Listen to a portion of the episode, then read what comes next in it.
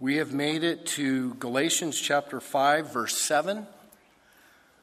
In our verse by verse study of this book of Galatians, I'd love for you to turn there with us tonight.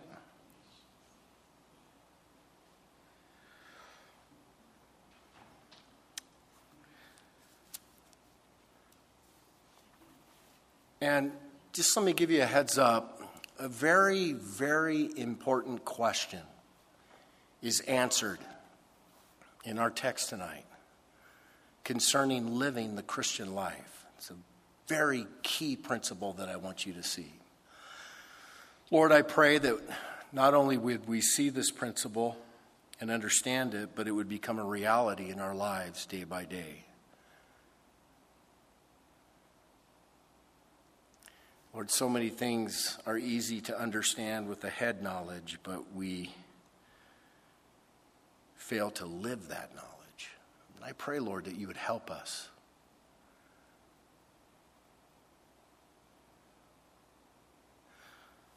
Show it so clearly to this beautiful body.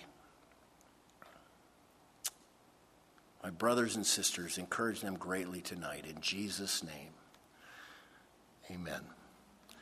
For those of you who have been with us, you know that Paul's primary purpose in writing the book of Galatians was defending the gospel of grace. Paul preached the gospel of grace. God loved the world. He gave his only begotten Son, Jesus, who died on the cross for the sins of the world. Jesus has done everything to procure our salvation. He's done all of the work, and we are saved through faith in Christ alone. And we are under the grace of God. We don't get saved by good works, we don't get saved by keeping a law. We get saved through faith alone, and when we do that, we are in a grace system with God. That's Paul's message. Paul says, the grace system is way better than the law system. In fact, the grace system has replaced the law system. And up to this point in the book, Paul has given no less than 10 proofs of this concept. He's appealed to his own personal experience. Paul says, Remember, before I came to Christ, I was Mr. Law. He was the chief law man for the Jewish people. He never got saved by law, he got saved by grace when Jesus, by grace, revealed himself to Paul on the road to Damascus. Paul says, My life was transformed by grace, not law. Paul also speaks of his association with the other apostles like Peter, James, and John, and though it was a rocky start in the early part of the church history. Paul says eventually everyone in the early church believed that grace takes place of law. Paul even said to you, Galatians, those of you who got saved in Galatia when I was there on my first missionary journey, I, I preach you the gospel of grace. You received Christ by faith. You were saved by faith. You were changed by grace, not by law, Paul goes on to teach how the very law itself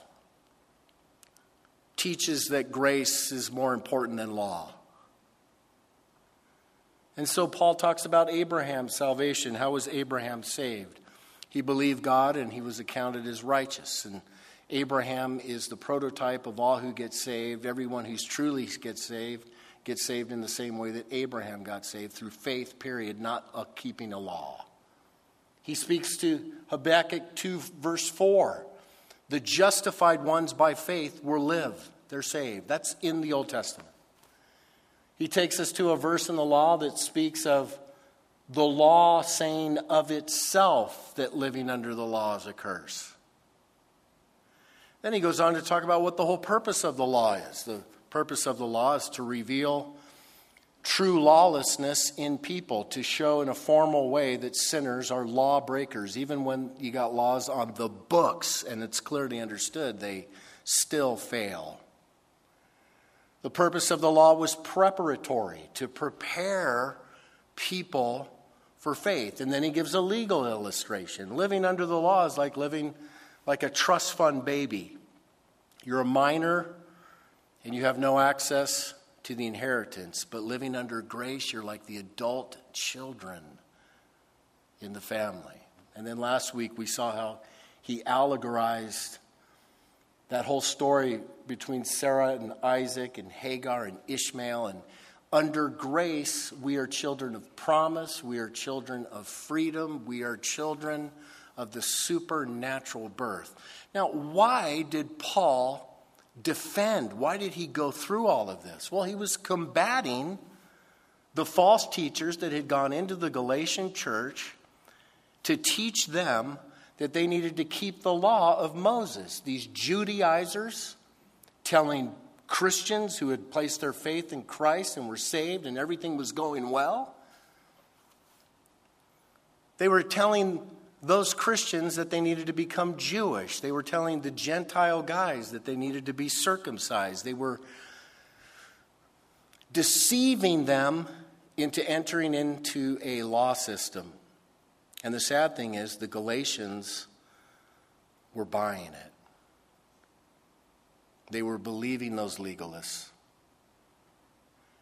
They were falling away. And so Paul writes this letter. By the way, for the last 2,000 years in church history, there have been legalists trying to get Christians to fall from the grace system and go back to this law system.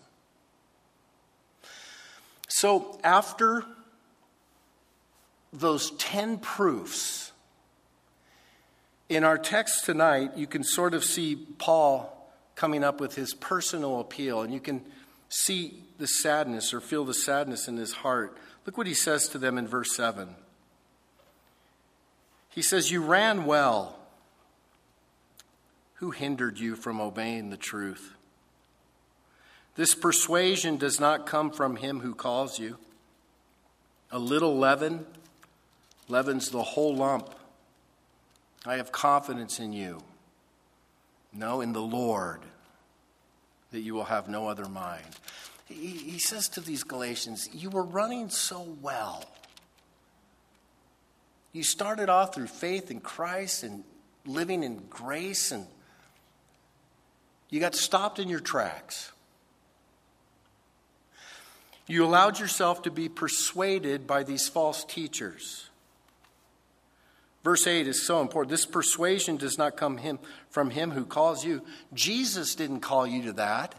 Jesus didn't call you to back to the law. He says, verse 9, a little leaven leavens the whole lump.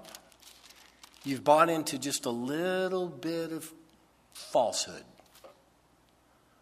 And I'll tell you what, falsehood and evil and sin is like leaven, it'll permeate through slowly but surely.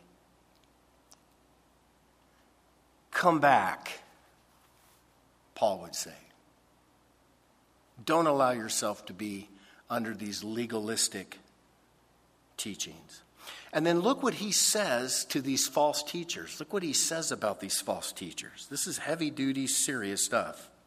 Verse 10 I have confidence in you, in the Lord, that you will have no, no other mind, but he who troubles you shall bear his judgment, whoever he is. And I, brethren, if I still preach circumcision, why do I suffer persecution? Then the offense of the cross is ceased. I could wish that those who trouble you would even cut themselves off. Paul says these legalists, these Judaizers, these ones that try to get Christians to live under a law, they shall bear God's judgment one day. Legalism is not friendly. The legalist is not someone that you should just embrace and welcome. No, Paul says the legalist is going to be judged. Anyone who would teach you that you have to come under a law system, you're going to be judged. And then in verse 12, whoa, he says, I could wish that those who trouble you would even cut themselves off. Now, do you realize what Paul's saying? He's Paul saying, these people that are teaching that you need to be circumcised in order to be saved, I wish they would just cut themselves off. Yes, castrate themselves, mutilate themselves, emasculate themselves. Now you got to say, Paul, come on, that's pushing the limit, isn't it? That sounds very vulgar. Why would Paul ever say something like that? Well, very important to understand the background here. There was a very prominent cult that was practiced by many in the region of Galatia, specifically a place called Phrygia. And this was worship of the false heathen goddess named Cybele. Many people want that she was the goddess of fertility, um, sexuality, all of that.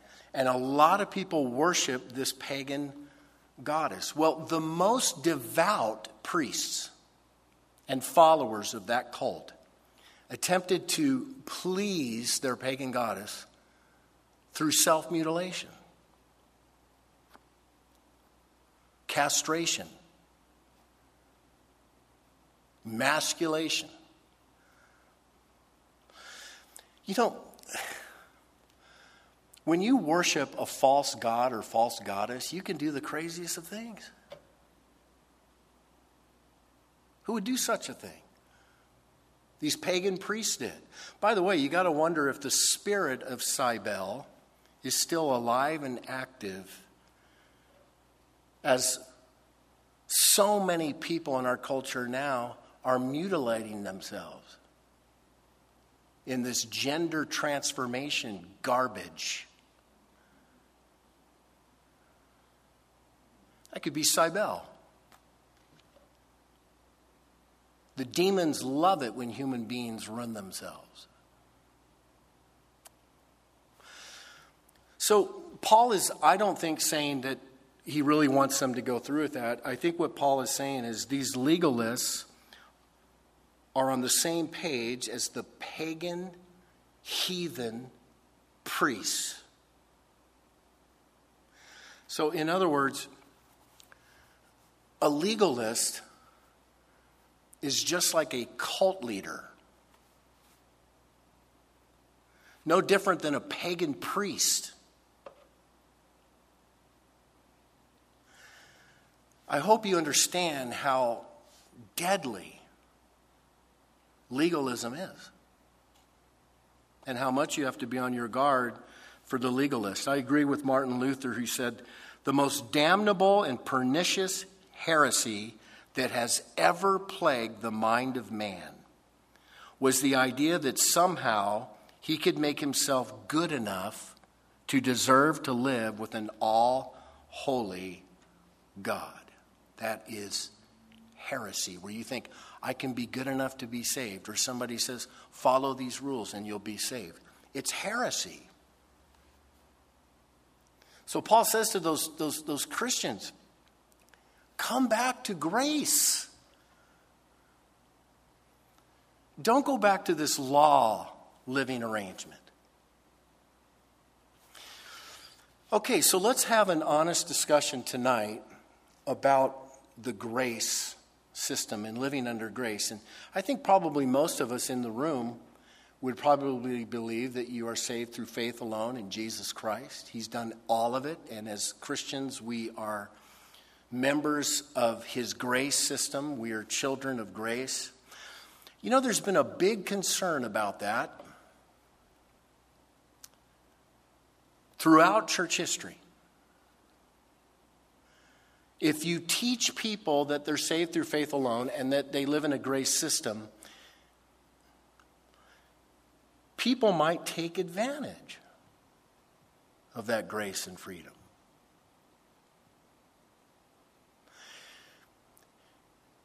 You might be preaching an easy Christianity. I've heard people say that. It's an easy Christianity. Where, hey, you're saved through faith alone, you're saved in the grace system. Is it possible to create people that say, okay, I can do whatever I want then? And lose grace, use grace as a license to sin? Use your freedom in Christ as a license to sin? I mean, you think, I got a free ride. And do you realize that that is a very big concern? That is a big problem teaching salvation through faith alone, and that we're all under grace. Because throughout church history, there have been false teachers that come along, and there have been Christians who have believed that, hey, I'm under grace. God doesn't care what I do. I can sleep with whoever I want. I can sin in any way I want. I don't have to do it. I'm licensed. I'm under grace. I've got my fire insurance.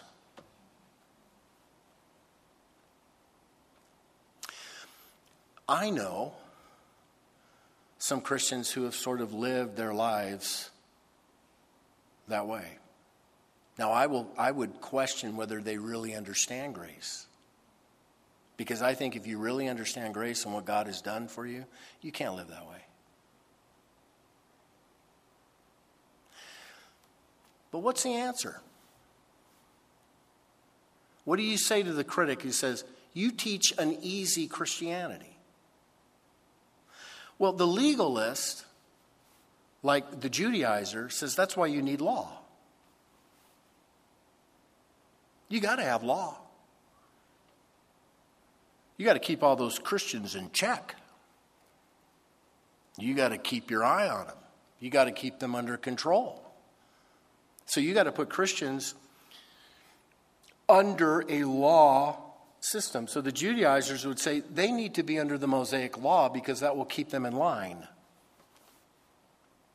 And again, throughout 2,000 years of church history, there are churches, there are denominations that have set to impose upon the members of their congregation a law,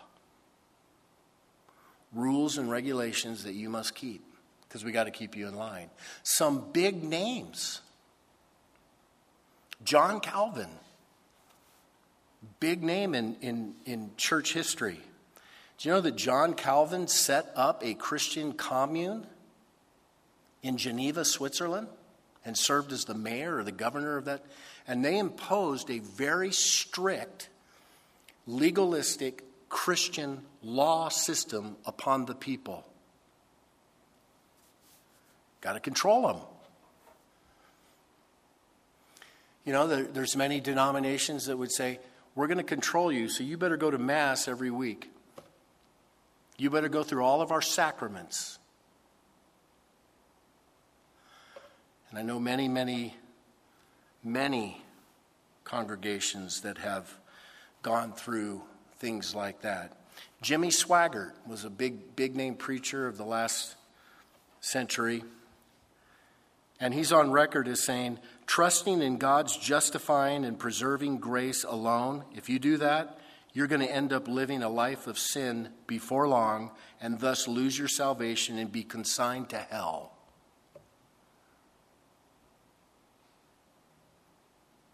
I know of Christian congregations that tell their members if you drink alcohol as a Christian, you're going to go to hell. If you dance, then you're going to go to hell. If you follow these laws, you're going to be great. But if you don't, man, your salvation is dependent upon it. See, that's law. That's law. And you can understand why some people want to do that because it controls. Controls. We can't trust these Christians in a a grace system, a freedom system. Hmm. Paul said, huh, Law won't work. You should never do that. See, Paul taught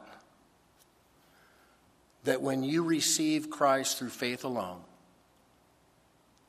and you were saved, you became a brand new person. You became a brand new creation in Christ Jesus. You became born again. You became a person who is indwelled by the Holy Spirit. And in that miracle of conversion through faith in Christ, you become someone new.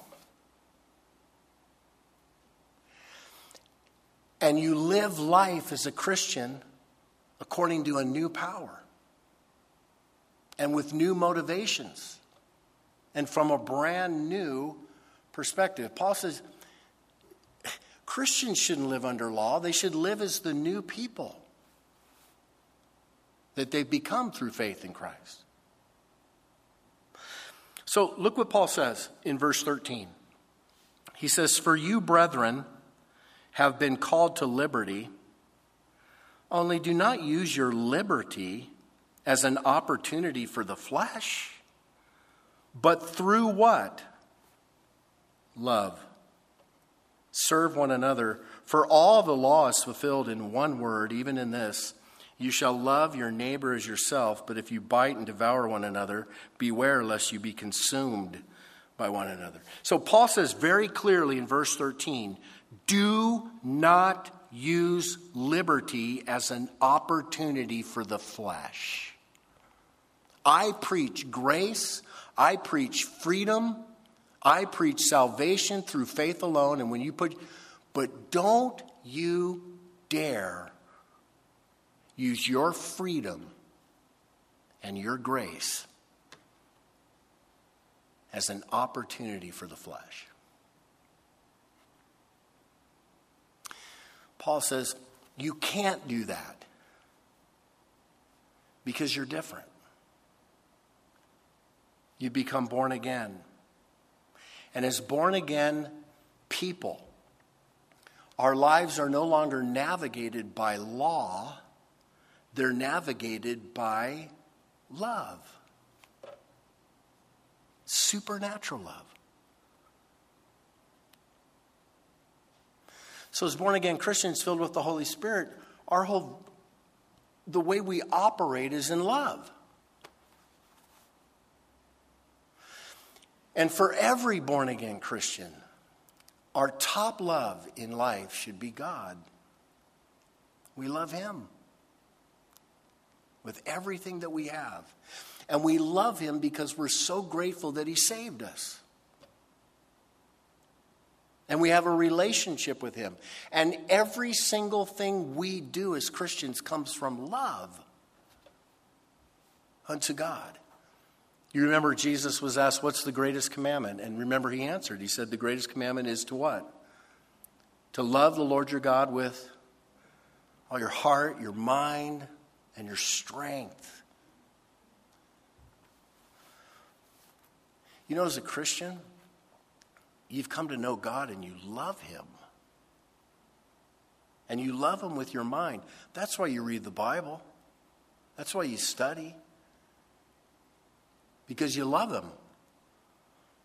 You love him with all your heart. So he's, had, he's, he's got all of your affections.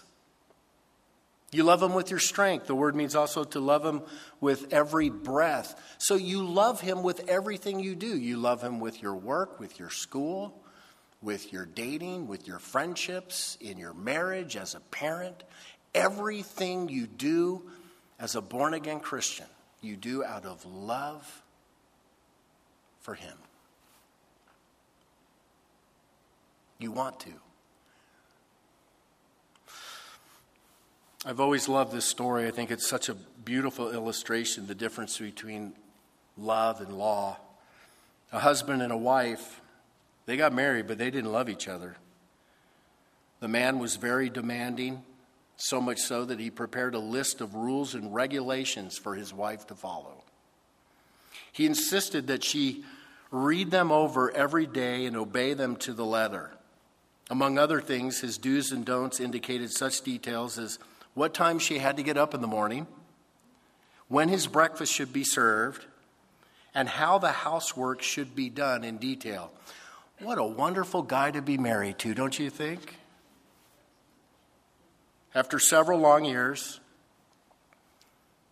the husband died. As time passed, the woman fell in love with another man, one who dearly loved her. Soon they were married. The husband did everything he could to make his new wife happy, continually showering her with tokens of his appreciation. One day, as she was cleaning the house, she found tucked away in a drawer the list of commands her first husband had drawn up for her. As she looked it over, it dawned on her that even though her present husband hadn't given her any kind of list, she was doing everything her first husband's list required anyway. She realized she was so devoted to this man that her deepest desire was to please him out of love, not obligation, not law. That's the difference. That's the difference. As Christians, we love God because He has loved us.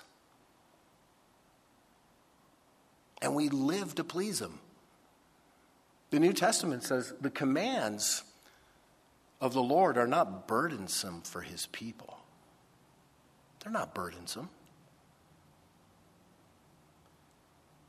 because we love Him. Now, here's the other thing when you become a born again Christian, you are given a supernatural love for other people. 1 John chapter 7, beloved, let us, or I'm sorry, 1 John chapter 4, beloved, let us love one another, for love is of God, and everyone who loves is born of God and knows God. If you know God, if you've been born of God, then you will love.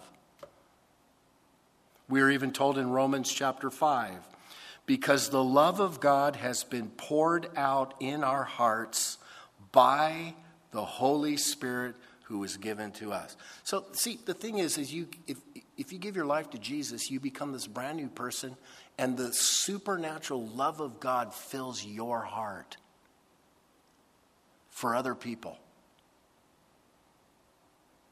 And you love other people. Verse 13, do not use liberty as an opportunity for the flesh, but through love serve one another. That's what we do. We serve one another as Christians. When we love people, we're keeping the whole law. Verse 14, for all the law is fulfilled in one word, even in this, you shall love your neighbor as yourself. Isn't that great? Paul quotes from the law the verse that sums up keeping the whole law. Again, you remember when they asked Jesus, What's the greatest commandment? He said, Love the Lord your God with all your heart. And then he said, What's the second? Love your neighbor as yourself. And then what did, what did he say? All the law and the prophets hang on those two babies right there. That's it. So, as a Christian, your mind, your activity, your thinking is not on keeping these little laws and telling other people, you need to keep these laws, and I need to keep this law, and I need to keep this system. You love God, and you love people. And you, love, and you do so supernaturally. And as you do that, you'll live a much better life than you ever could have lived trying to keep a law in your flesh. It's beautiful. And then look at verse 16. I say then, walk in the Spirit, and you shall not fulfill the lust of the flesh. For the flesh lusts against the Spirit, and the Spirit against the flesh, and these are contrary to one another, so that you do not do the things that you wish. But if you are led by the Spirit, you are not under the what? the law. One of the biggest miracles, one of the mo- most amazing things about the Christian faith is that when you give your life to Jesus Christ, you are born again. And the Bible teaches that the Holy Spirit of God takes up residence in your life. And that you become a temple of the Holy Spirit. That did not happen in the Old Testament law era. It only happens in the New Testament church age of grace. Now, I want you to just think about that. If you're a born again Christian here tonight, you have the Holy Spirit of God living inside you. The Holy Spirit never leaves you, He's always with you, He's inside you. He is your Bible teacher, He's your personal tutor of God's Word, He's your counselor. He teaches you truth. He reminds you of truth. He guides you in all truth. He transforms you in practical ways day by day, producing the fruit of the Spirit in you. He empowers you to be a witness for Jesus Christ, and He empowers you to live a godly, holy life.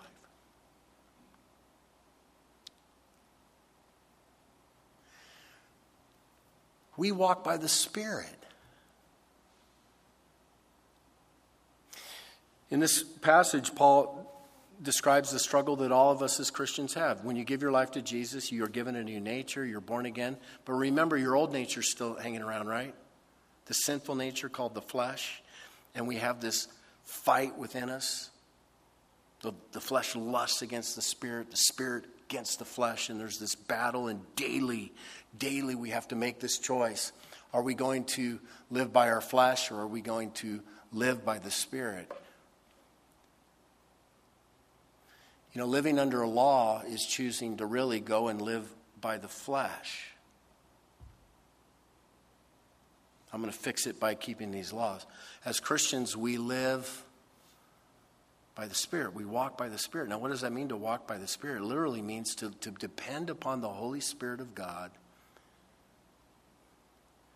year by year, month by month, week by week, day by day, hour by hour moment by moment.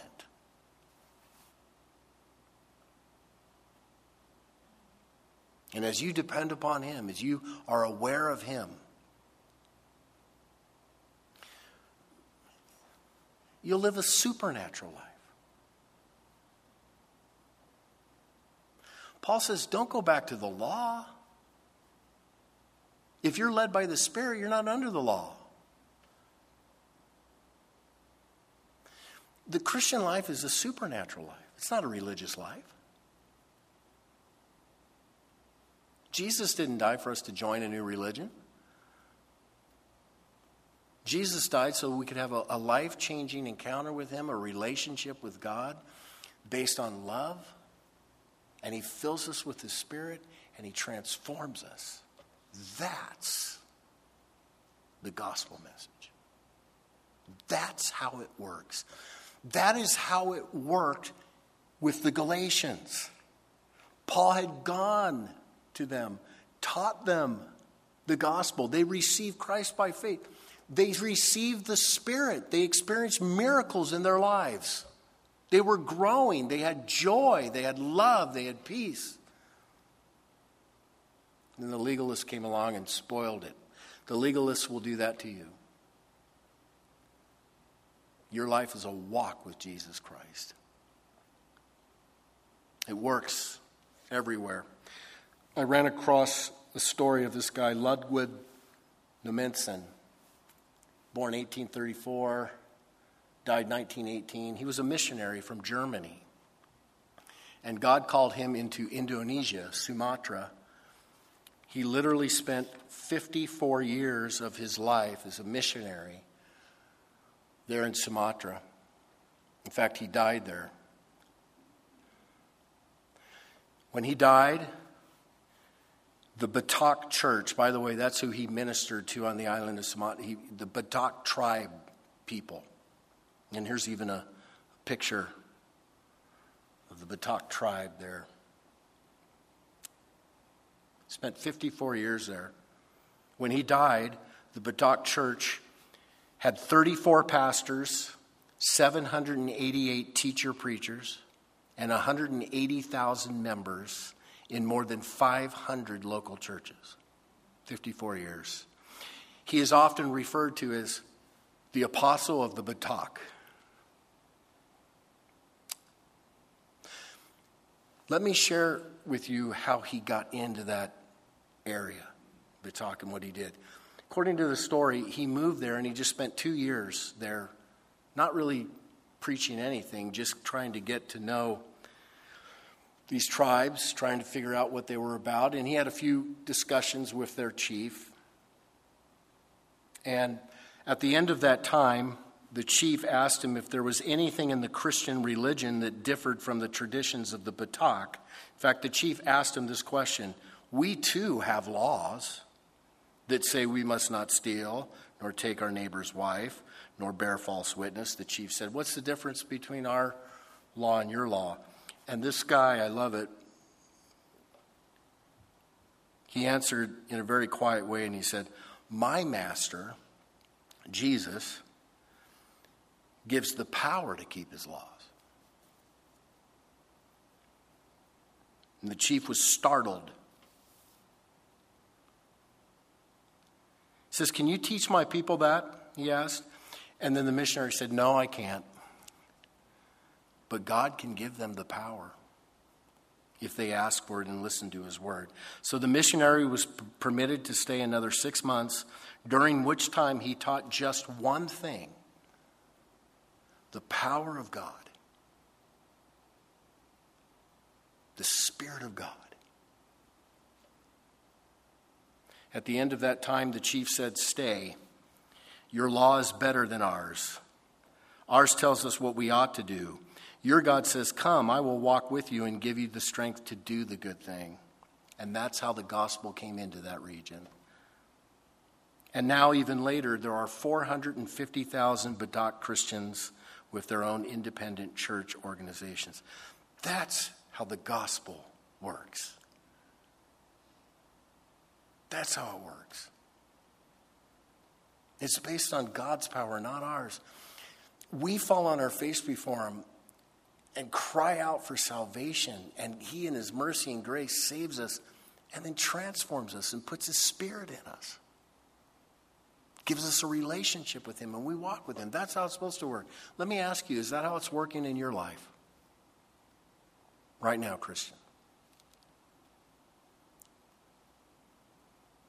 You know, if this Christian faith has become dry, if it's become laborious, something's wrong.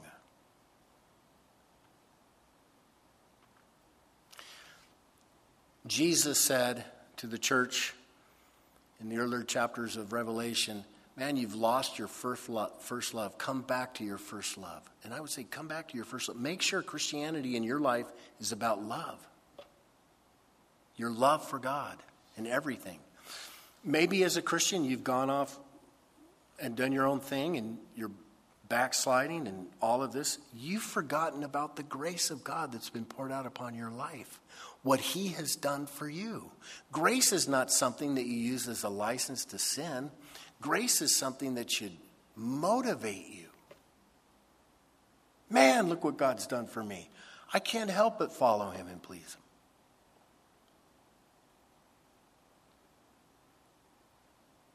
Don't allow it. Don't let anybody take you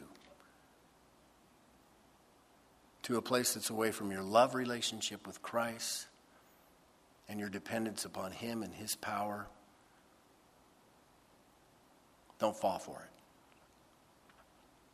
Would you bow your heads with me and close your eyes?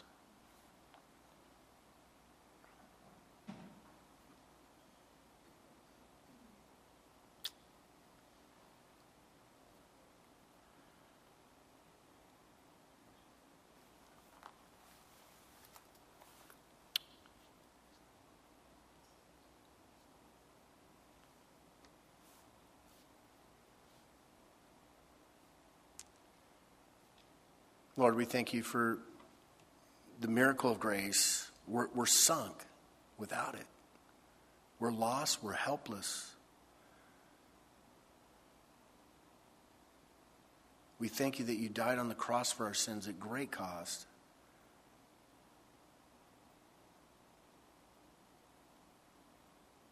And Lord, I want to thank you tonight for the promise of complete and total transformation.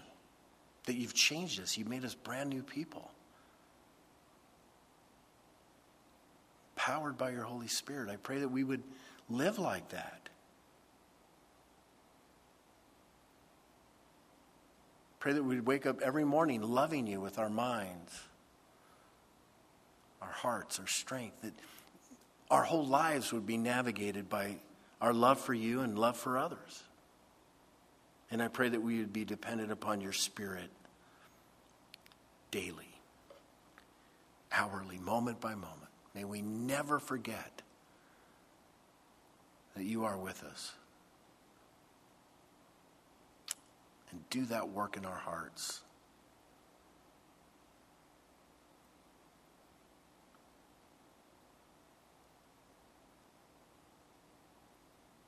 Lord, if there are some here tonight who have lost that joy, that peace, that excitement, that wonder, bring them back. Bring them back to that.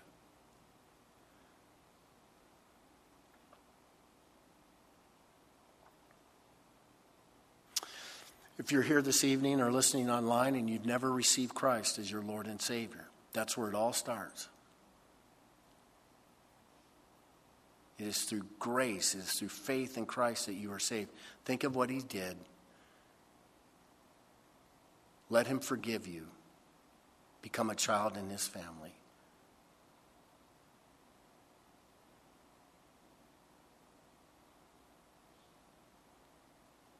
Just humble yourself in a, in a prayer, in, the, in humility, and in your heart. Just surrender. Say, Lord Jesus, I bow before you. Thank you for dying on the cross for my sins. I receive you as Lord and Savior.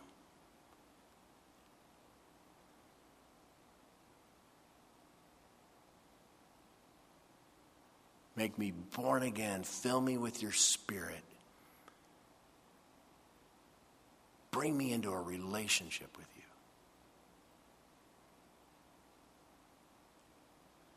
you. Hmm. In Jesus' name, amen.